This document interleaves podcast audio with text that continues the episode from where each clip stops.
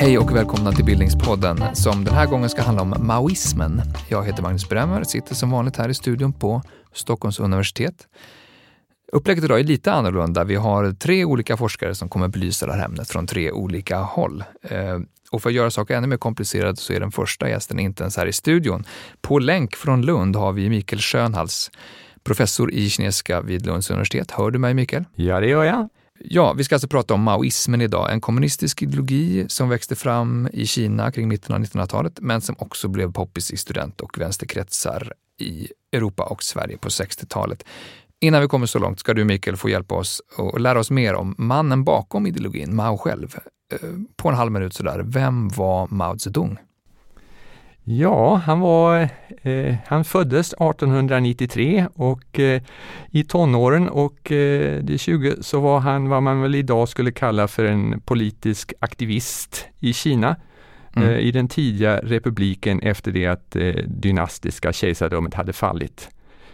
Och eh, han var också en av dem som var med om att grunda Kinas kommunistiska parti 1921 och sedan så sakta men säkert arbetade han sig upp inom detta parti och eh, eh var den ledare som sen utropades när Folkrepubliken Kina utropades 1949. Och han var partiets ordförande och den store mannen i Kina fram till sin död hösten 1976.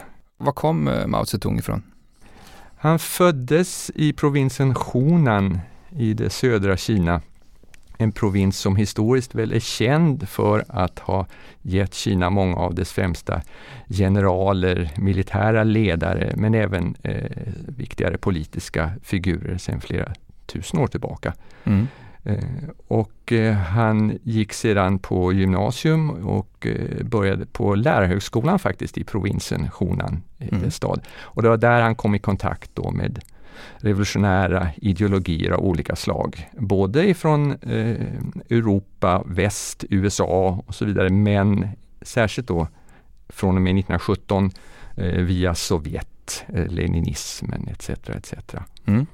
Går det att säga var, liksom, var hans politiska bana börjar? Ja, han, den börjar kan man väl då säga ordförande Maos, eller vi kallar honom för ordföranden av gammal vana, Mao Zedongs politiska karriär börjar väl på allvar när han som ung eh, marxist är med vid grundandet av Kinas kommunistiska parti som äger rum 1921. Mm. Eh, han är en delegat från sin provins, från Hunan-provinsen. Det, eh, kommunistpartiet vid den här tidpunkten var kan man väl säga, bara några dussin intellektuella studenter. Det var snarare mera en grupp eh, personer som diskuterade den här ideologin och dess eh, positiva och negativa saker snarare än att det som det sen blir, blir så att säga professionella revolutionärer. Det tar ytterligare mm. en tid. Men vad, vad kommer förresten det där ordförande Mao? Chairman Mao sjunger till och med Beatles om. Vad, vad, vad kommer, kommer själva beteckningen ifrån? Eh, eh, Mao, Mao Zedong blir ordförande i det kommunist, kinesiska kommunistiska partiets politbyrå eh, mm. 1943. Och vid den tidpunkten och under ytterligare en 20 år framöver så finns det andra ordföranden i Folkrepubliken Kina i olika gremier. En lustig sak i det här sammanhanget är att när kulturrevolutionen börjar så per dekret så avskaffade kommunistpartiet alla andra ordförande, det vill säga man fick inte längre heta ordförande, du kunde heta någonting annat, ledare eller vad det nu var för synonymer. Men från och med 1966 så är det inte bara så att man konventionellt kallar ordförande Mao för ordföranden och alla vet vem man pratar om. Det finns bara en ordförande från och med 66 fram till 76. Mm. Ungefär lite grann som eh, i USA, POTUS, är det, det finns bara en, det är presidenten, eh, det finns bara en sådan. Det finns olika kodbeteckningar där. Mm, mm. Vi ska prata om kulturrevolutionen eh, alldeles strax tänkte jag, men hur, liksom, hur, eh, hur kom man till den absoluta makten? Eh, under 20-talet så eh, är han bara en av de i den ledande gruppen i det här kinesiska kommunistpartiet. Eh, och ofta är hans idéer lite udda. Exempelvis så eh, har han fått för sig att böndernas roll i den kinesiska revolutionen är betydligt mycket viktigare än vad exempelvis Karl Marx hade velat eh, Eh, påskina eller ens vad Lenin hade sagt och det gör att han stöter sig med en del av de andra på 20-talet. Eh, men sen sakta men säkert eh, så när den politiska utvecklingen går dithän så, så börjar folk inse att den här Mao, alltså hans idéer om böndernas ledande roll, de kanske inte är så dumma om vi nu ska försöka komma till makten i detta Kina där det ju faktiskt inte fanns någon stark arbetarklass som man kunde luta sig mot eller andra saker. Så att han, ett av skälen till att han blir betydande inom det kinesiska kommunistpartiet är att han satsar på den sociala klass som i det kinesiska fallet då mm. visar sig vara viktig, bönderna. Mm. många runt omkring honom, andra i partiet, säger att han är inte då en äkta marxist, han förstår sig inte på uh, det här med kommunismen, han är en slags bondrebellledare. Men de lyckas han, alla, alla dessa hans egna kritiker inom partiet, lyckas han manövrera ut med åren. Mm. Är det liksom en helt ny gren av kommunismen som, som börjar liksom utvecklas här, eller? Eh, den är väl det i den meningen att det är alltså en kommunism som eh, anpassas lagom opportunistiskt, eh, realistiskt till den kinesiska verkligheten. Hade man fortsatt i det här kommunistiska partiet att, att följa eh, bokstavligen allt som Marx eller Lenin eller varför inte Trotskij eh, hade sagt tidigare så hade de ju aldrig kommit till makten utan de anpassar sig till den kinesiska verkligheten på ett väldigt pragmatiskt, skickligt, hänsynslöst sätt. Mm. Ja, men innan vi börjar zooma in eh, liksom maoismen som ideologi ja. ännu mer, så var, var, den långa marschen var väl en, en sån här eh, det, tidig historisk händelse precis. som är intressant för hur han kom till makten. Ja. Idag så vill ju Eh, många gärna eh, mytologisera den här processen som ledde till att eh, kinesiska kommunistpartiet kom till makten. Och en av de viktigaste händelserna är den här myten från grundandet av ett parti med kanske totalt mindre än 100 intellektuella som, som, som läser Marx där till eh, mm. leda ett nation på då 500 miljoner människor eller vad det nu var 1949 är den här så kallade långa marschen på 30-talet som egentligen är alltså den då av partiet grundade arméns långa reträtt. Ehm, de politiska mm. motståndarna, Chiang Kai-shek, andra jagar de här eh, Röda arméns soldater runt Kina. Det är en 1200 kilometer lång reträtt men den slutar med att de hamnar i en så avlägs, avlägsen och isolerad del av Kina att de nästan får vara i fred eh, på grund av att de är just långt borta bakom all ära och mm. redlighet. Och istället för att kalla det naturligtvis, för det låter ju inte bra, för den långa reträtten så säger man att det var den långa marschen. Och den är då sen beviset så att säga på att de här förtjänar att, att, att bli eh, de som ska leda landet. För ingen annan hade gått i land med det där. Någonting sånt. Vad menar man var det exceptionella i? i... Att, att de faktiskt klarar att överleva trots att de då mycket starkare eh, en, en då mycket starkare militär ständigt jagar dem. Eh, att, de, att många av dem dör. Jag har för mig att det är närmare 90% av de som börjar den långa marschen som, som dör eh, under den här 1200 km långa reträtten. Men de är ändå på något vis sen efter 1936 när den här tar slut och de är alltså långt upp i, i den nordvästra hörnet av Kina, lyckas åter, så att säga, återuppliva sig och, och sakta men säkert växa sig starkare. Ett av skälen till att de kunde överleva där uppe och växa sig starkare var ju naturligtvis att från och med 37 så var Kina i krig mot Japan. Och den regelrätta armén som kanske i fredligare situation hade fortsatt att jaga kommunistpartiet och Röda armén såg sig tvingad att istället eh, stå emot och kämpa mot japanerna medan kommunistpartiet då satt där uppe i detta avlägsna hörn och hade det ändå relativt lugnt.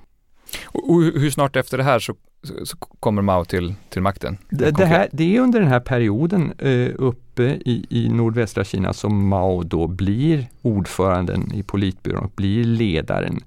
Eh, och vad som utmärker honom som ledare är dels det här eh, pragmatiska, man kan säga opportunistiska sättet att skickligt kombinera marxismen, leninismens användbara teser eh, med en kunskap om hur det skulle kunna funka i Kina, så att säga anpassas till den kinesiska verkligheten. Och framförallt att sälja eh, de här idéerna eh, till folk i Kina, både eh, bönder och stadsbor och andra. Han jobbar bra, man bygger upp honom so som en slags så här stor ledare runt vilken man kan samlas. Hur var han som, hur skulle du beskriva honom som politisk ledare? otroligt skicklig. Eh, han är all, ligger alltid tre, fyra drag längre fram än vad hans motståndare gör. Eh, ungefär som en god gå-spelare eller någonting liknande. Samtidigt så naturligtvis också totalt hänsynslös eh, när det behövdes. Mm. Uh, och väldigt bra på att använda sig av det vi idag då kanske skulle kalla för soundbites, korta klatschiga mm. citat. Uh, alla känner till de klassiska såna här att göra uppror är rätt eller någonting sånt. Men det bara dräller av sådana här sju sekunders One-liners. Ja, liksom. Använd mm. huvudet brukade han säga, tycker jag är bra. Så han var bra på att, att utnyttja medierna som ju då naturligtvis egentligen mest var tidningar, sen blev det radio, och tv, film, eh, till att liksom sälja sina idéer, eh, ibland över huvudet på det egna partiet direkt till eh, massorna. Mm. Och han var en skicklig retoriker? Ja, vilket mm. är lite lustigt för den som har hört honom tala han talar dialekt, han talar inte, om vi skulle liksom placera honom i, i ett engelskt sammanhang så talar han minsann inte the Queen's English utan han går nästan, mm. de flesta kineser förstod ärligt talat inte vad han sa. Det gick inte att förstå vad karln sa. Eh, och han har en väldigt bräkig röst så här. Eh, men på något vis när man skrev ned vad han sa eller kanske bara visade honom talandes men med en voiceover från en förståelig röst så funkade hela den här framtoningen väldigt bra. Men ibland mm. var han alltså tvungen att ha tolk med sig för att de runt omkring honom skulle förstå. För hans Honan-dialekt var väldigt stark. Mm. Det handlar uppenbarligen om en hänsynslös diktator som bilden av honom har varit annorlunda men han har också själv han hade väl ett, ett, något slags tolerant budskap liksom i början. Ja. Han hade ju en tidig slogan, låt hundra blommor blomma och låt hundra tankeskolor tävla. Alltså, eh, kan du säga något först om det ja, eh, valspråket, eller vad ska man kalla det? När de har kommit till makten och konsoliderat sin makt eh, och saker och ting så att säga börjar återgå till det normala efter ett inbördeskrig under fem år tidigare och innan dess kriget mot Japan, det vill säga andra världskriget och så vidare. Det är, det är värt att komma ihåg att Kina hade ju befunnit sig i, i, i krig under en längre tid. Men när det mm. har så att säga lugnat ner sig och även Koreakriget har eh, det har blivit stopp på det värsta slaktandet på koreanska halvön. Så eh, vill Mao få igång landet, inte bara ekonomiskt eh, på det området eller vad gäller teknik och vetenskap och så vidare, utan även på kulturområdet. Och där tittar han ut över mm. detta rike och tycker att eh, det mesta av litteratur och poesi och teater och film är egentligen ganska trist och tråkigt och grått. Och han mm. inser naturligtvis att mycket av detta beror på att de författare och andra som finns är lite rädda för att framföra kritiska åsikter och det är då han går ut med det här slagordet låt hundra blommor blomma, det vill säga låt även lite ogräs få växa fram för att vi ska få riktigt vackra blommor. Mm. Och låt hundra tankeskolor tävla vilket gärna missuppfattades som att han liksom var beredd att låta andra än marxistiska tankeskolor även få en betydande roll. Mm så var väl egentligen inte fallet. Han, han menade inte riktigt det så ja, han, när det gäller låt hund... mångfaldigt som vi tänker. Han, när han sa låt hundra blommor blomma för första gången och detta återgavs i pressen som ordförande Maos senaste instruktion på kulturområdet så angav han inga klara kriterier för vad som nu var den sortens blommor vi ville ha. Eller eh, fanns det någonting som, fanns det ändå blommor som vi inte ville tillåta? Eh, ogräs till exempel, det sa han inte utan folk mm. tog för givet när de läste det enda de hade att läsa, nämligen att här ska det blommas. Att de hade ganska fritt fram att komma med, med, med kritiska och nya idéer. Men när de väl hade gjort det under tid, då får man säga, då svängde Mao det är ytterligare mm. ett exempel på hans skicklighet som politiker men samtidigt naturligtvis hans hänsynslösa stil. Och introducerade då absoluta kriterier för vad man inte fick säga. Och då skulle den, mm. de här, för att en blomma skulle få räknas som vacker så måste den stödja socialismen, den måste vara mot eh, borgar och vad det nu är för någonting, fiender och för eh, kommunistpartiet etc. etc. Han lanserade kriterier i efterhand och då fanns det naturligtvis en massa eh, personer, liksom, då låg de illa till för det hade ju inte de vetat. De hade ju trott att de fick säga lite grann inom rimliga gränser vad de ville. Mm. Något av vad han är mest känd för, är, är, eh, som många associerar till honom, är kulturrevolutionen. Kan du inte säga något kort om vad det var för något? Kulturrevolution är det namn som vi ger perioden från 1966 till 1976 i Kinas historia. Det är den tioåriga kulturrevolutionen, det är den du hittar i, om du går in på Wikipedia idag. Mm. Och vad, vad, vad, sägs den då gå ut på? Ja, eh, vad sägs då denna kulturrevolution har gått ut på? Då brukar man ju utgå från att ja, det måste ha varit en slags revolution på kulturens område, annars varför kalla den för kulturrevolution? Mm. Eh, men det var den endast i väldigt begränsad utsträckning. Framförallt så var ju det en politisk rörelse som handlade om att dels rensa ut folk som tyckte Mao hade felaktiga politiska åsikter, eh, skyffla dem åt sidan. Och samtidigt fostra en ny generation politiker som skulle ha rätt idéer, som skulle kunna ta över efter det att ordförande Mao hade gått bort. Och mm. det, de här som skulle ta över, som skulle fostras fram för, genom kulturrevolutionen för att bli Maos arvtagare, det var framförallt unga människor. Det var universitetsstuderande, det var gymnasister, det var unga soldater, unga arbetare. Och de fick här sitt tillfälle så att säga att leka politik under en tid. Men tanken var att detta skulle göras liksom på kulturens område på något sätt? Det började på kulturens område.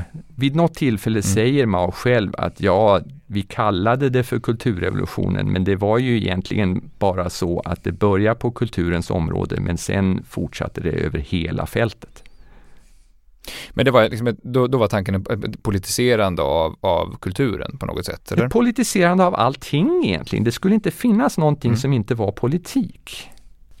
Man kan, man kan jämföra det med begreppet det totala kriget och det har vi ju både från, från Goebbels i Tredje riket och från andra regimer sedan dess. Allting handlade om denna revolution, denna eh, kulturrevolution som skulle driva fram en korrekt politik, eh, arvtagare till den korrekta politiken som skulle kunna ta över. Det, det var mm. politik från top mm. to bottom. Men om, om vad, liksom vad utmärker maoismen som ideologi, eller som kommunism kanske? Alltså, så vad var det som Mao ville renodla, eller vad han nu vill göra, med kommunismen eh, jämfört med eh, Lenin och Stalin? Exempelvis? Ja, jämfört med Lenin och Stalin är väl lite svårt att säga, men däremot vad som kännetecknar maoismen i väldigt hög grad och som gör att den är lätt att skilja ifrån det som har hänt på senare år är ju att Mao i väldigt liten utsträckning var intresserad av att folk skulle få det materiellt eh, mycket, mycket bättre. Mm. Eh, han var framförallt så var han emot det här med att några först skulle få det mycket bättre och stora flertalet kanske sakta skulle få det bättre. Han var mer intresserad av att alla med samma fart möjligtvis skulle få det materiellt bättre men framförallt så skulle de få tillfälle att leva ett mera revolutionärt liv. Vad nu detta var, det är mm. svårt att sätta fingret mm. på. Men han var alltså mm. inte intresserad och han själv och hans syn på materiella värden återspeglar ändå i någon mening detta. För Idag brukar man tala om genomkorrupta ledare som lever i stora palats medan folk svälter och så vidare. På den punkten mm. så var han ändå relativt frugal i det kinesiska systemet, vilket idag naturligtvis lyfts fram av kritikerna av dagens kinesiska verklighet. Och de säger så här, så, titta på ordförande Mao, han gick i lappade kläder och sådär. Så mm. Men han, mm. han, hans politik handlade inte så mycket om att folk materiellt snabbt skulle få det bättre, utan Kina skulle bli starkt. Till skillnad från exempelvis då uh, Marx väl, som ja, vill att uh, liksom, fler skulle få ta del av det goda ja. borgerliga livet på något sätt. Mm. Men vilka är, vilka är de stora skillnaderna från liksom, samtida kommunistiska grenar eller rörelser? Maoismen positionerar sig ju mot det sovjetiska systemet och det, mm. den du har då. Det blir ju den här välkända då perioden i världshistorien, 60 och 70-talet, då de här två nominellt sett socialistiska stormakterna står nästan på krigets eh, rand va? Eh, mot varandra. Sovjetunionen och Kina. Sovjetunionen och mm. Kina.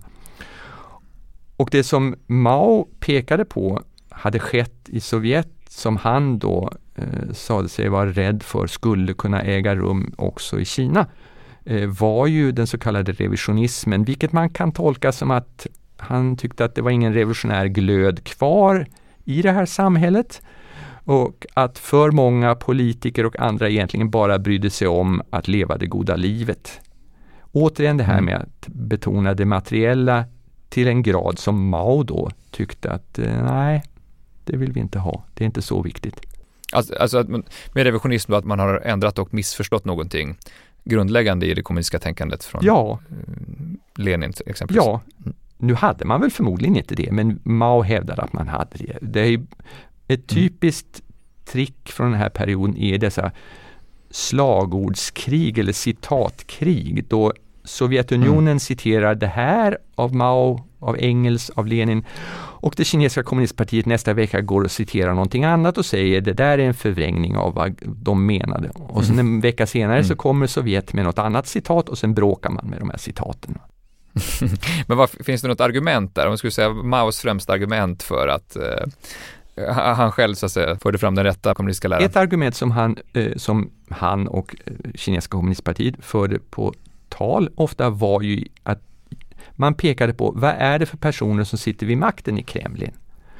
Och då så, mm. så, gjorde man en analys av det och så fann man att det var ingenjörer och teknokrater och folk från en borgerlig bakgrund som satt där och styrde. Och då sa man att det måste ju ändå vara fel det måste ju vara arbetare och bönder som sitter vid makten i det här kommunistpartiet. Och så pekade man på det egna partiet mm. och sa, så är det här hos oss. Här finns minsann inga intellektuella som sitter där vid högsta maktposition och ingen inom politbyrån har en PhD in engineering science. Ergo, mm. vi är de riktiga revolutionärerna. De är det inte. Mm. Och finns det någon tanke att det där revolutionära skulle liksom fortsätta eh, när, så att säga, in, inom, så att säga, i maktens centrum också? Ja. att man hela tiden skulle pröva det där. Kulturrevolutionen hade också som mål att på något vis befästa det här med att de som hade den stora makten inom partiet inte skulle få bli någon slags ny borgarklass eller någonting sånt, utan de skulle vara före detta bönder eller arbetare eller soldater som trots att de då nu kanske satt i ledande position inom partiet ändå på något vis fortfarande tänkte och agerade och tänkte i det, vad som var bäst för den fattige mannen, den fattiga arbetaren och så mm. vidare. Mm. Så resonerade Och det gällde även Mao själv? Det gällde även Mao själv. Jag menar, mm. han, eh, sen kan man ju fråga i vad mån det då var sant, om han verkligen själv personligen representerade detta, men eh, det, den mm. frågan mm. vågade knappast någon ställa vid den här tiden. Mm. Hur är liksom bilden av Mao i Kina idag? Den varierar något enormt beroende på vem du pratar med. Alltså. Mm. Ehm, I somras så var jag på ett ålderdomshem norr om Peking i två veckor och hade tillfälle att äta frukost, lunch och middag med människor som var kring de 80, de flesta. Mm. Ehm, och även där så kunde man urskilja två grupperingar. Dels fanns det de som, som drog sig till minnes hur mycket bättre allting var på 50 och 60-talet och så vidare.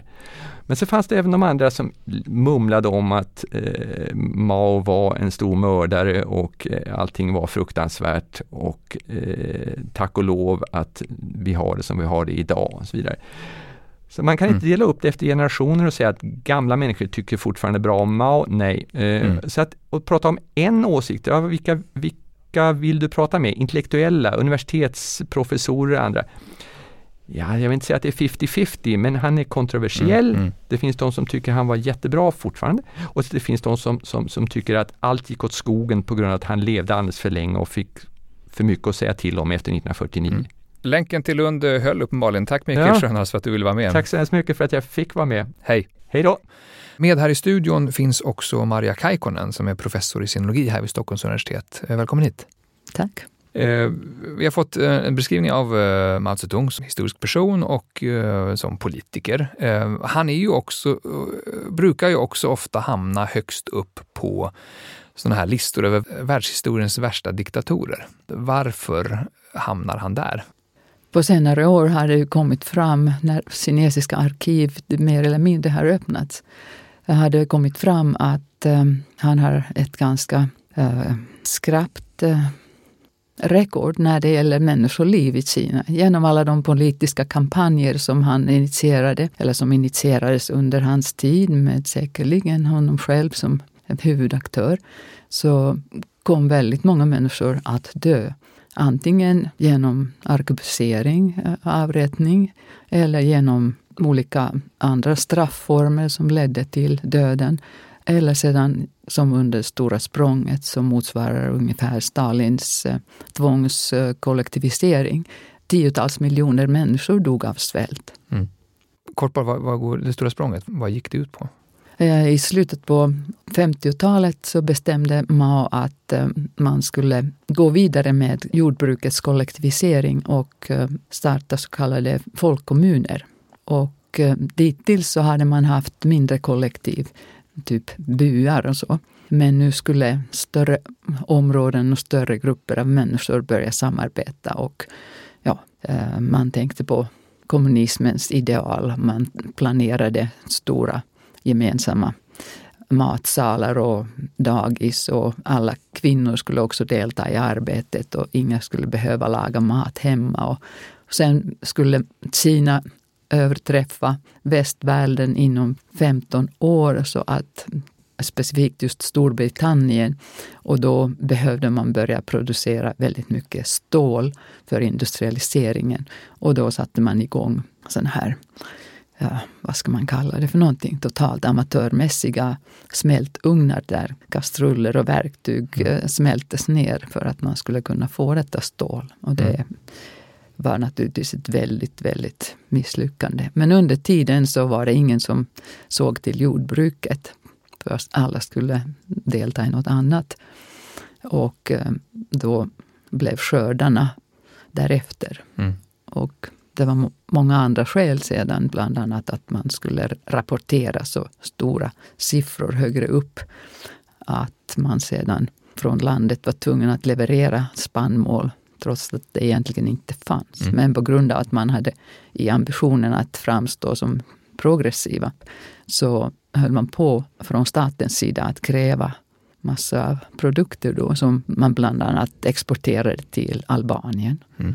Men så, så, det här var det stora språnget egentligen det som är den största orsaken till de här enorma dödsoffren under Maos regeringstid? Ja, det är det största antalet mm. dödsoffer. Mm. Du har forskat om eh, maoismens propaganda eh, som väl eventuellt hänger ihop med det man gjorde sig skyldig till. så att säga. Men kan inte du börja liksom, ge en överblick över hur, hur Maos regim spred sitt budskap? Mao var av uppfattningen att eh, varje system eller historisk fas i den marxistiska historiesynen skapar sin egen kultur som då impregneras av den ideologin som upprätthåller den historiska fasen. Och därmed all kultur, alla kulturella produkter var ett uttryck för en ideologi.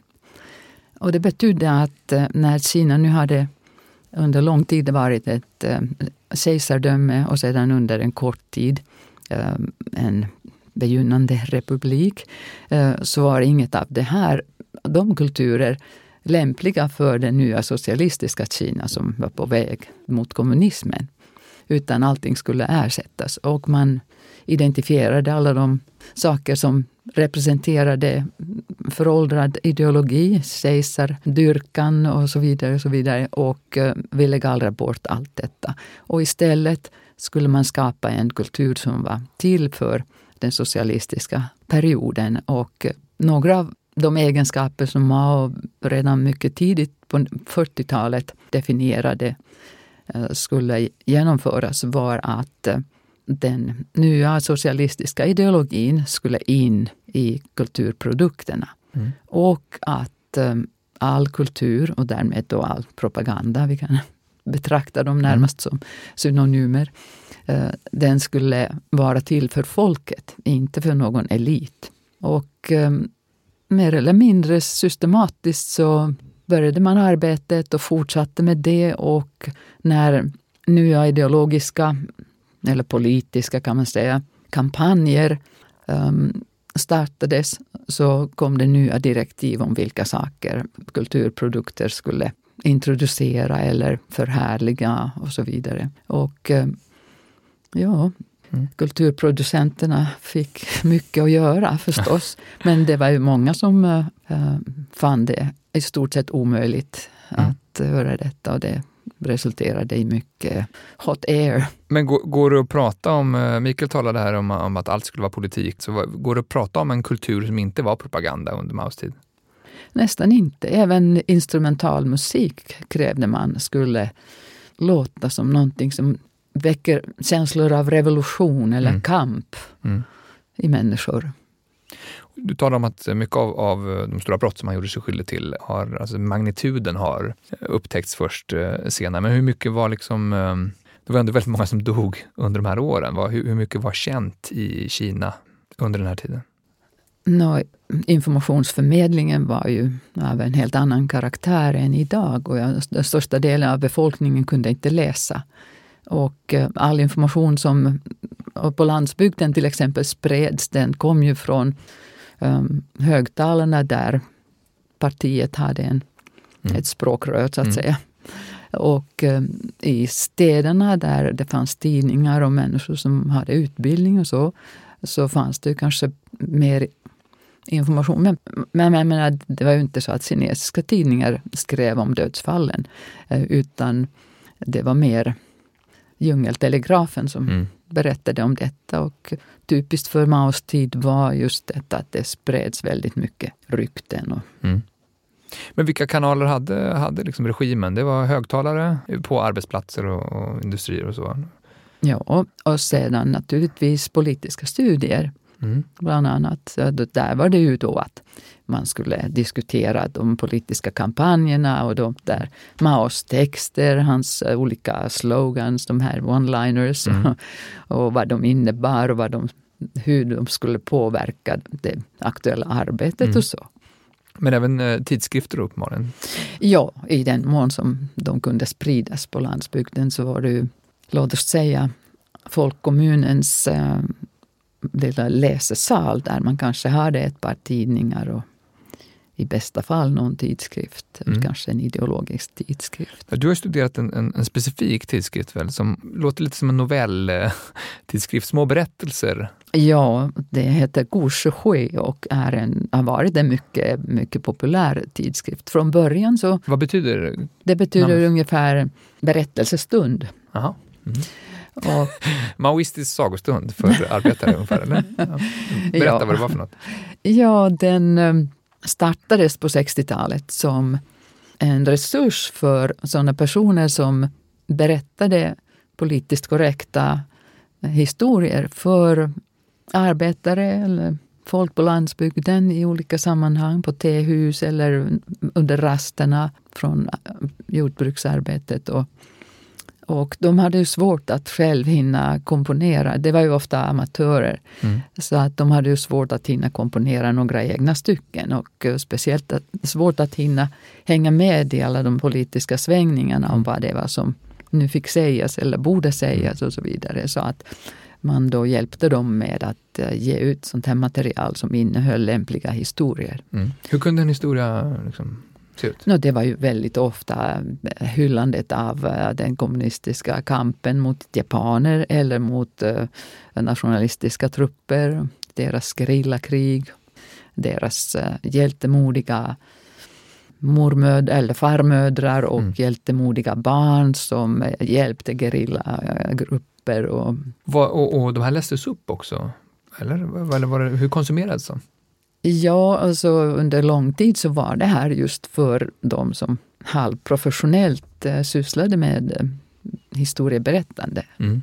Alltså det, det, är en traditionell kinesisk form av underhållning som har ju anpassats till de som inte kan läsa. Mm. Mm. Och det var ju majoriteten då. Det var väldigt sällsynt att folk i byarna kunde läsa. Mm. Och då fanns det såna här historieberättare författare som i och för sig inte läste några manus utan de hade gått i lära och lärt sig de här historierna Mm. Det fanns en speciell teknik för att lära sig. Det var inte att man lärde sig utan till utan man lärde sig så att säga historiens eh, grunder och, och ve veckling, vad heter det? Förvecklingar. Eh, förvecklingar och, och olika bifigurer som vars äventyr kunde läggas till.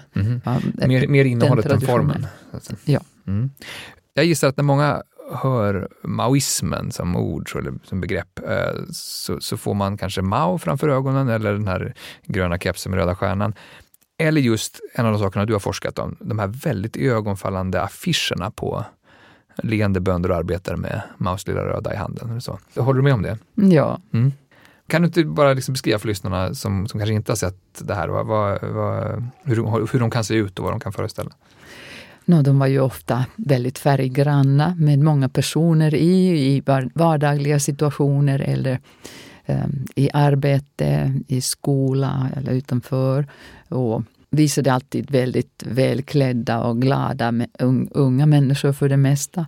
I aktiviteter som var då politiskt progressiva och som man ville sprida speciellt eh, bland eh, landsbygdsbefolkningen. Mm. Alltså vilka typer av budskap handlar det om? Ja, att man, man kan nå välstånd om man är politiskt aktiv. Mm. Och ändå verkar det Mao, som Mikael var inne på, att det handlar inte om materiell liksom, eh, välstånd, så. Men, men det kanske var det man marknadsförde ändå? Alltså, de här affischerna spreds ju under hela Maos tid. Och det fanns en tradition med nyårsbilder sedan gamla tider. Ja, just det, det, det, är i- bilder som, det, det är den genren de här bilderna är i, kan man säga. Det är en, en äldre bildtradition som kallas nyårsbilder. Ja, den har i alla fall delvis övertagit, till stor del övertagit den traditionen. Och det var någonting som man i bondehem hängde upp till nyåret varje år för att eh, dekorera och göra det snyggt. Och de innehöll alltid såna här välfärdssymboler, önskemål, det är idealbilden av eh, ja, Mm. livet. Många barn, söner helst förstås. Var det samma estetik också, det här färgstarka och så? Ja, inte riktigt. Det, det Mm. blev mer mm, realistiskt, eh, eller, trots att de ju inte var riktigt realistiska. Men Mm. människor började... Ja, tidigare var det mer symbolik i dem. Mm. Ehm, Men en liknande typ av... eh, men färg, färggranna var de och Mm. innehöll just eh, olika tecken på vad som, var, vad som familjerna önskade sig. Ja. Och så. Så rikedomen följde liksom med från de gamla nyhetsbildsgenren Ja. Ja. Vi har ju en eh, som avsnittsbild, en bild som du har valt ut Maria, en familjescen. Vad tycker du är intressant med den här bilden? Ja, det här visar ju en idealfamilj som består av tre generationer. Ett äldre par, ett ungt par och deras två barn, en flicka och en pojke. Och de sitter i, på en tegelbädd i hemmet. Och hemmet är väldigt eh, snyggt. Och där har man i stort sett alla statusprylar som man kunde ha Mm.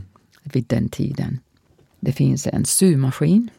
Man har en cykel, syns där. Cykel tänker man att det finns väldigt mycket av i Kina idag, men det var inte så på den tiden. Ja, det fanns många, men alltså... Det är en fin cykel. eh, nej, utan eh, ekonomin på eh, landsbygden och i städerna var helt olika. Och Mm. på landsbygden kunde man ha mycket mat om skörden hade varit bra. Mm. Men det var oerhört sällsynt med kontanter. Okej. Och Mm. industriprodukter behövde man kontanter till. Mm. Så alla de här statusföremålen här skulle ha krävt flera årslöner för familjen att kunna köpas. För det är inte bara cykel och um, symaskin, det är också en transistorradio där på fönstret och sen är det ju alla är väldigt välklädda och huset är ombonat. um, och de har även en, en stol där och det finns eh, vackra tecken och, och så vidare. Det ser väldigt trevligt ut. Ja, de har också eh, bekostat sig eh, en elektrisk lampa. Alltså Mm. de har dragit in elektricitet i huset som också kostade pengar. Och det också visar att den byn var ganska progressiv, att de hade gemensamt dragit en elektrisk ledning till byn. Mm. Dessutom har de en högtalare där, vilket visar att de, här, de är politiskt aktiva. det syns också från att alla lyssnar på den unga dottern som läser ur dagstidningen. Och i dagstidningen har man publicerat eh, dokumenten från den tionde partikongressen 1973. Och då läser hon högt. Farföräldrarna kan förstås inte läsa, men sonen i familjen, barnens pappa, han gör anteckningar så han, han är utbildad. Och barnen, barnbarnet alltså har gått i skolan. Den mm. lilla sonsonen är för liten för att gå i skolan men verkar vara väldigt intresserad av dagstidningen mm. också. Mm. Mm. Så det, det, är statlig radio och tidning som finns i hemmet uppenbarligen? Ja. Mm. Tegelbädd låter inte så skönt i och för sig, men det kanske var vanligt? Ja, det är no det normala ja. Uppvärmningssättet i ett nordkinesiskt hus. Jaha, okay. Mm. mm. Den, det är lite grann som en liggande kakelugn, så den ah, håller okay, sig okay, varm. Det det. Mm. Uh, Va, men, vad tycker du de här bilderna säger om maoismen som rörelse? Maoismen ville nå alla.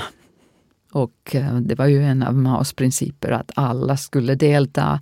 Man hade väldiga kampanjer för att folk skulle lära sig läsa så att de kunde studera hans skrifter bland annat och eh, ja, börja förstå kommunismens uh, principer och diskutera på vilket sätt de kunde tillämpas i deras mm. vardagsliv. Så.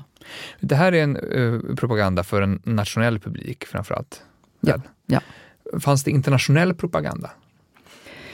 Ja, fast kanske inte lika mycket i affischform. Alltså, visserligen blev sådana här affischer ganska populära i västvärlden också bland um, ja, de brukade säljas ju av uh, vänskapsförbunden. Och, men den främsta formen av propaganda som riktades mot utlandet, det var ju olika tidskrifter som innehöll fakta, beskrivningar av kinesiskt liv och reportage, intervjuer. Men inte helt sanningsenlig fakta, eller? No, det var nog uh, polerat, ja, mm. precis som de här bilderna. Mm. Eh, Maria, tusen tack. Du sitter kvar. Eh, men jag ska introducera vår tredje gäst. Eh, Ann Edén, du är doktor i historia mm. vid Södertörns högskola, ja. också verksam här på Stockholm. Ja. Och du har forskat om maoismen i Europa och Sverige ganska mycket. Ja, mm. framförallt om de svenska Kinavännerna under 60 och 70-talen. Ja. Så att, jag skrev en avhandling som heter Röd stjärna över Sverige. Vad, vad säger du om den här propagandan? Hur mycket av det här nådde liksom Europa? Ja, alltså nyårsbilderna som Maja just pratade om, det spännande med det är ju det att det verkar ha producerats främst med en, en inhemsk publik i åtanke men de som reste till Kina tog ju med sig de här bilderna och väldigt många bilder liksom hittade till, till väst och mm. uppfattades av vissa eh, väldigt eh, engagerade Kinavänner eh, som då stod maoismen nära så att säga, som mm. ideologi så uppfattades som ett dokumentärt berättande. Man, man trodde för att en del hävdade på fullt allvar att det här var, så, här, så här var det i Kina. Mm. Detta understöddes ju av de här vänskapsresorna som man kallar det för, där man mm. liksom mm. åkte till Kina organiserat i grupper och blev väldigt väl mottagna och förevisade exemplariska kollektivjordbruk och mm. arbetsplatser och mm. dagis och sådär. Men maoismen ja. fick ju ett stort genomslag i Europa under 60-talet ändå som, som, som, ja. en, som en politisk ideologi. Kan du inte berätta var, var börjar egentligen den där historien? Ja, alltså för det första så det börjar ju någonstans genom att tron på Sovjetunionen som ett alternativ. Alltså någonstans där kalla kriget tar vid och sen så efter andra världskrigets slut så börjar kalla kriget och sen så blir det då att att Sovjetunionen uppfattas mer och mer under 50 och 60-talen som, som ett stelnat socialt experiment. Mm. Eh, och också ganska otäckt man, man, man, går in i Ungern och så går man in i Tjeckoslovakien 68. Mm. Alltså 56, 68, det är två viktiga år. Och så har sino-sovjetiska konflikten börjat mellan Kina och Sovjet som Mikael var inne på förut. Mm. Men, och Maos kritik av, av Sovjet. Och just, och det mm. handlar ganska mm. Mao kritiserade de sovjetiska härskarna och sådär. Mm. Men, men, det som är jätteviktigt för att förstå hur Kina kunde komma in och ses som ett alternativ, det är ju det här med att det stora språnget då mörkades väldigt effektivt av de kinesiska makthavarna och mm. även övergreppen under kulturrevolutionen. Så det är två jättestora kampanjer där man faktiskt inte var informerad om, om hur det... Det saknades väldigt mycket information mm. eh, väldigt länge. Mm. Eh, de som var experter och som kunde trockla sig fram till de kinesiska källorna hade naturligtvis annan information. På något vis, eller hade nära kontakter Det finns, eh, Sven Lindqvist skriver till exempel om kulturrevolutionen i DN 1966 och ger en helt annan bild än, än den gängse då. Mm. Men, men de här rösterna fick liksom inte riktigt fäste i den, i den offentliga diskursen kan man säga. Därför att där var det väl så att, att det var så mycket som, som talade för att det, till exempel kulturrevolutionen var en gräsrotsrörelse med demokratiska förtecken. Att liksom det var väldigt mycket så att den kinesiska propagandabilden såldes in oerhört effektivt för att man i Västeuropa hade den här idén om att fram, alltså man, man, såg framsteget, det sociala framåtskridande som en, som en giltig tolkningsram. Mm. Och här, då var det faktiskt även borgerliga debattörer som resonerade om att att, att, eh, i Kina kunde kanske socialismen fungera bättre än i Sovjet därför att man hade startat från ett sånt eländigt utgångsläge. Mm. Det här var... oerhört långa inbördeskriget som hade förött landet. och så. Just det, men vad var det framförallt i liksom det maoistiska budskapet som man, som man plockade upp i, i Ja, det var alltså det, det som vi tycker, som idag inte är så tydligt, det är ju det här med alltså, man såg som en mjukare form av socialism, en gräsrotsdemokrati, ett experiment, ett alternativt välfärdssamhälle. Det är också väldigt viktigt. Mm. Att man såg staten som ett möjligt instrument för att genomföra positiva förändringar. Mm. Och, och, i de här välfärdsstaterna i väst, så att säga, i den, mån i den utsträckning de utvecklades, så, så, blev det här ett sätt att betrakta, ett giltigt sätt att betrakta mm. världen. I Kina så tror jag nog att, man, att maoismen mera hade en slags, eller Maos eh, tyngd kanske handlade om just det här nationalism, patriotism, att man segrat i ett fruktansvärt inbördeskrig. Liksom, mm. Att det gav en väldig skjuts åt liksom, um, kinesiska kommunistpartiets legitimitet mm. i början. Men i, men i Sverige var det i stort sett någon slags kinesiskt folkhem som attraherade?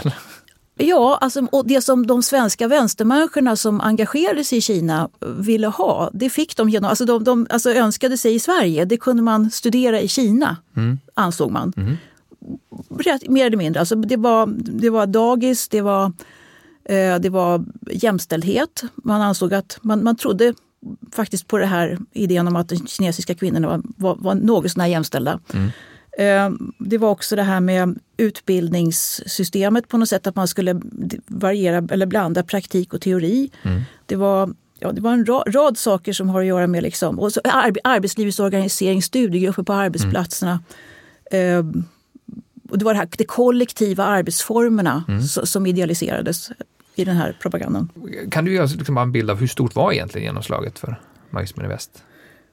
Ja, alltså på något vis, så, Kina som ett socialistiskt exempel, eh, de, alltså den idén slog igenom stort. Men sen kan man säga att de maoistiska grupperingarna var hyfsat små. Mm. Eh, I Sverige så räknar man, jag, jag har sett uppskattningar som handlar om att det rör sig om 2 500 till 3 000 personer och kanske, och som, som hade ett entourage så att säga, mm. liksom, av, mm. av folk som höll på med Kina-vänskapen och som det maoistiska, mm. svenska maoistpartiet då, alltså mm. SK, äh, hette från början KF, KFM, bytte sen namn till SKP. Mm.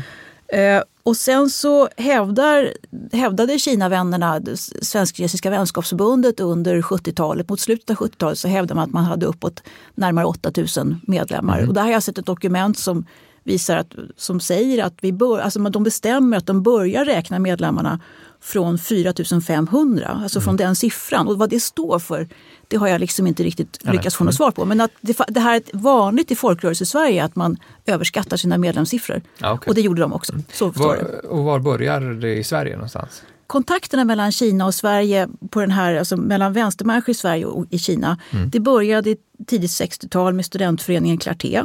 Mm. Som eh, just, där, där många då var kritiska till Sovjet och sympatiserade mer med Kina under den sino-sovjetiska mm. dispyten. Um, det, det, gick liksom lite olika vågor där, hur, hur mycket konflikt det var. Och då, då åkte några, några stycken grupper med, av klarté, klartéister åkte över till Kina mm. och etablerade kontakter. Mm. kan man säga. Eller där, där, formerades de här kontakterna och sen så blev det så att de som hade den här inriktningen då, de bröt sig ut ur um, Alltså det blev, de startade KFML, det maoistiska, mm. socialistiska, maoistiska partiet. Då. Deras inflytande blev så småningom väldigt viktigt i Svensk-kinesiska föreningen som det hette på den tiden. Mm. Och man tog över så att säga, eh, hela infrastrukturen. Och Svensk-kinesiska föreningen hade påbörjat som ett traditionell kommunistparti, vänskapsförening med eh, med Kina då, enligt mönster från, de hade, de hade, fanns många såna här vänskapsföreningar med olika öststater som, som hade det gemensamt att det var ganska starkt inflytande från det svenska kommunistpartiet, det vill säga mm. det, som, det som sen blev VPK. Så att mm. maoisterna tog över Kinaföreningen och gjorde om den mm. enligt sina syften. Och då mm. var det att man skulle vara, propagera för Kina som ett exempel att lära av. Mm. Eh, och sen blev det att man mer och mer skulle försvara Kina mot olika anfall. Mm. Sen reste ju Jan Myrdal till Kina och skrev en väldigt uppmärksammad eh, eh rapportbok 1963, Rapport från en kinesisk by. Den blev väl internationellt uppmärksammad också. Hur, hur viktig är den eh, boken i den här historien? Ja, de, den är faktiskt jätteviktig och är väldigt intressant för att för det första var det så att Jan Myrdal på den tiden, han hade skrivit en väldigt han skrev nästan samtidigt en oerhört uppmärksammad självbiografisk bok där han så att säga verkligen håller på med en slags splittrad, han håller på med splittrad verklighetsbeskrivning som är väldigt intressant. Där hans, är hans egna minnen giltiga? Vad minns han och hur minns mm. han? Och det handlar om en en, en oerhört tragisk historia. Och sen så mm. skriver han samtidigt vägg i vägg, eller det kom, de mm. kommer ut väldigt nära varandra de här böckerna. Mm. Och den här Rapport från en kinesisk by, eh, som, som där han säger så att han, han vill skriva om sanningen och sanningen som den är. Så att säga. Han, han, hävdar en, ett, han har ett objektivt sanningskriterium här på något mm. sätt och hävdar en slags vetenskaplighet i detta. Det här fick han visserligen en del kritik för av svenska recensenter och det är alltså en kvinna som heter Annika Olsson som har skrivit en avhandling om, om just rapportbokgenren och hur mm. den fungerade. Och hon har gått igenom det här väldigt noga. Och då kan man se att alltså, recensionerna blev förhållandevis ljumma i Sverige och de, de liksom, kritikerna tyckte att det här med sanning, och totala sanningen och så där, kan man verkligen hålla på med det. Inte så mycket utifrån att de själva var experter på Kina men de diskuterade hans perspektiv. I utlandet så blev den här boken väldigt väl mottagen. För att, dels för att John Myrdal gick i, i spåren av, alltså han följde Edgar Snow i fotspåren. Och det, Edgar Snow är den journalist som började, han tog sig bakom linjerna. Han kom, han kom över till den röda sidan i det här mm. långa inbördeskriget. Det var han som först intervjuade Mao och mm. ledarskapet. Och, eh, liksom och sen så för att kunna behålla sin exklusiva kontakt så, så var han väldigt följsam mot dem, fast mm. han hade kritiska synpunkter också. Men, ja. var det, fort, det var en, en förskönande bild av Kina vid den här tiden som Ja, Myrdal... nu är det så att Jan Myrdal själv har hävdat, eh, jag, jag frågat, så här, han har hävd, hävdar då att, att allting som sades till honom, mm. eh, alltså finns, han har inte förvrängt något av det han hörde, okay. av, av det som folk sa. Men problemet är att han har, han har då så att säga, han arbetade med tolk och han gick dit, alltså han fick välja eh, han fick i och för sig välja by, men utifrån ett ganska strikt urval. Folk där visste vad de skulle säga, eller vad man inte fick säga snarare. Mm. Så att det, och det finns en liksom viss kritiken som har riktats mot den här boken, eh, bland annat av Nils Olof Eriksson, tror jag han heter. Och han har gått igenom det. Han menar på att, att den här boken kan inte läsas som någonting annat än ett exempel på hur informationsläget var just då, så att säga, mm. 1963. Och att liksom det som Jan Myrdal missar är ju effekterna av det stora språnget och svältkatastrofen. Och, och att i, en närliggande by så, mm. så var det mycket mer tydligt. Men att det här fick han inte fram helt enkelt. Men man kan säga att Kina var ganska skickliga också på att uh, ja. undanhålla information. Ja, och då, och då har man den klassiska jag vet inte om jag kan dra den här anekdoten nu, men det är den här alltså, klassiska roliga historien. Anekdoter gillar vi, dra den. Ja, alltså det är det här att men, och den är relevant även i det här sammanhanget, mm. fast den, den, den så att säga, kom till säkert mycket senare. Och det är det här att eh, Napoleon och Deng Xiaoping möts och så säger Deng Xiaoping, tänk om jag hade dina hästar, så säger Napoleon, men tänk om jag hade haft din nyhetsbyrå, Nya Kina, då hade ingen vetat någonting om slaget vid Waterloo. Och nu har jag läst det här, jag kan inte placera det någonstans, men det är ju, det är ju, det är ju väldigt talande för det informationsmonopol som kommunistpartiet hade. Mm. Eh, och som inte var fullständigt ogenomträngligt men det var tillräckligt svårt att få fram annan information mm. för att man skulle liksom, ja, på något sätt, mm. liksom, vad Myrdal borde kanske ha gjort, han borde haft mera kritiska frågor helt enkelt. Mm. Och redovisat det han kanske inte fick svar på. När eh, maoismen i Kina lyfte också den arbetande kvinnan. Var, fanns det liksom eh, maoistiska tendenser i, i, den svenska kvinnorörelsen vid den här tiden? Eh, det vill säga, det, det som jag kände till är att det blev så småningom åsiktsdifferenser mellan de som var liksom de kvinnor som var lierade med eh, mm. den maoistiska rörelsen. Att det blev, det blev krångligt där. Så att maoismen slog faktiskt inte igenom speciellt mycket just där. Utan maoismen slog igenom i en rad omkringliggande organisationer som, låg, så att säga, som fanns omkring eh, det maoistiska projektet, alltså mm. partibyggarprojektet då, KFML SKP alltså. Mm. Medans, och, och, även i Vietnamrörelsen naturligtvis. Mm. Medan eh, sen fanns det liksom andra rörelser där, där de inte fick samma genomslag. Man kan säga att maoismen i Sverige, jag tror att eh, den här lite enkla formen av teoretisk eh, diskussion kanske lockade en del. Eh, och den här aktivistiska stilen som fanns i vänster vid den här tiden var ju väldigt mycket en, en mansrörelse egentligen, mm. om man ska hårdra det.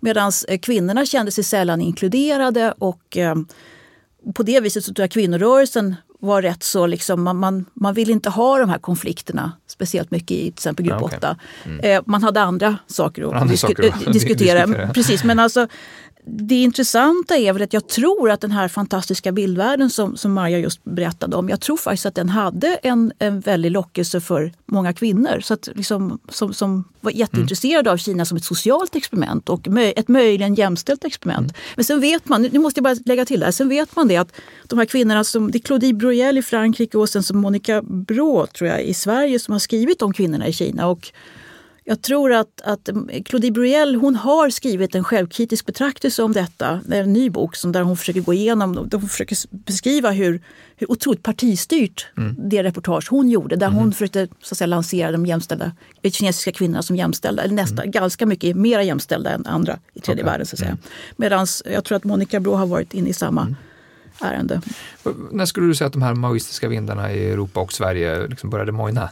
Och ja, varför? Ja, alltså dels så är det här att, att uh, den maoistiska rörelsen i Sverige började till exempel, och i Europa, alltså det, det blir ju det här med, med uh, supermaktsteorin som man kallar det. Att, att Mao lanserade den, det är ju teorin om de tre världarna, att det är Kina och de, de um, Kina som ledare för de oberoende nationerna i världen mot de två stora supermakterna USA och Sovjet.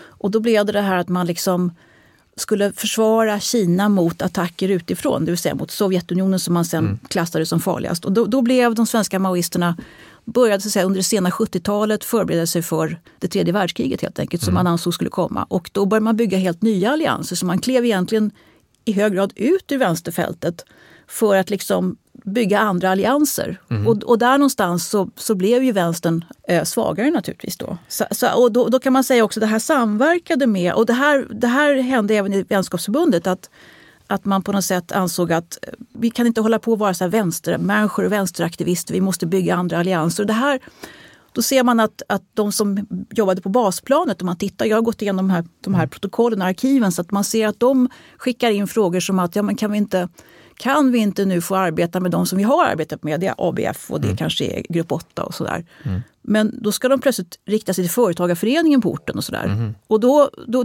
då blir det svårt för det händer ju ingenting. Men har det också att göra med att, eh, att man fick mer information om vad som faktiskt hade Ja, det hände, kommer först faktiskt 78-79 när Amnesty publicerade sin, sin rapport om, om mänskliga mm. rättigheter i Kina.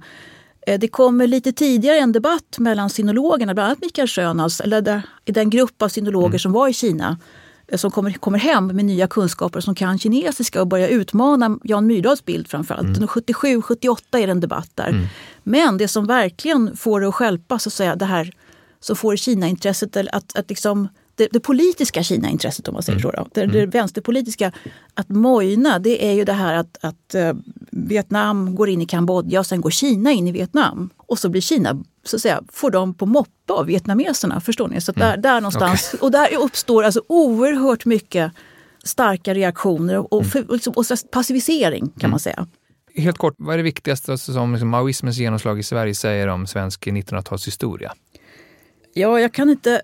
På något vis så tycker jag att det, ja, det är en sån här krånglig fråga. Alltså, mm. men, men på något sätt så tycker jag så här att man idealiserade länder.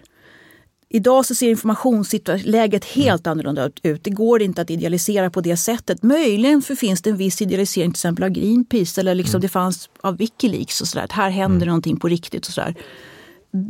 Man ser att den här idealiseringen har flyttat lite på sig men mm. det finns en mycket starkare misstro. Det finns en starkare misstro mot staten som ett slags positivt, ett instrument för positiv förändring. Och jag tror också det här att, att det finns en medvetenhet om att propagandamyter måste avslöjas. Men hur, mm. nu har vi en ny situation där det här med fake news och allting mm. kommer in i bilden. Så att det verkar som att eh, det är svårt att lära sig av historien på något mer direkt sätt här. Mm. Utan det, är samma, samma, det, här med, det här med desinformationsproblemet mm. återkommer hela tiden. så att säga. Finns det, några, spår av liksom, de maoistiska rörelserna i Sverige fortfarande? Ja, man brukar ju hävda att det finns spår i kultursfären alltså mm. bland, och, och, bland, i mediehusen och sådär. Och där skulle jag vilja säga, utifrån min undersökning som jag gjorde då i avhandlingen, så tycker jag att man ser att de här som sen, sen hamnar i de stora, på de stora tidningarna eller stora mm. tv-företagen eller medieföretagen som hade varit maoister, det är en väldigt liten grupp egentligen. Mm. Och de var inte särskilt, eh, eh hur ska jag säga, de var inte särskilt typiska. Utan de typiska är de här rörelsemänniskorna som, som jobbade med olika saker som man trodde, tyckte var viktigt. Och många av dem gick sen in i de här olika organisationerna och föreningarna som drev eh, olika enskilda frågor mera. Fredsfrågan, eh, eh, fackliga frågor och sådär. Mm. Men, men däremot så tror jag att just det här idén om ett övergripande politiskt system, eller systemideologi på något sätt, mm. den, den grejen den har försvunnit i väldigt hög grad. Mm. Vår tid är slut. Varmt tack till alla gäster och tack ni som har lyssnat. Eh, vi är tillbaka igen om en vecka. Eh, tack och hej. Du har lyssnat på Bildningspodden, en podcast från humanistiska fakulteten vid Stockholms universitet. Producerad av Magnus Bremmer och Claes Ekman. Podden spelas in på Språkstudion och tekniker är Kristin Eriksdotter Nordgren.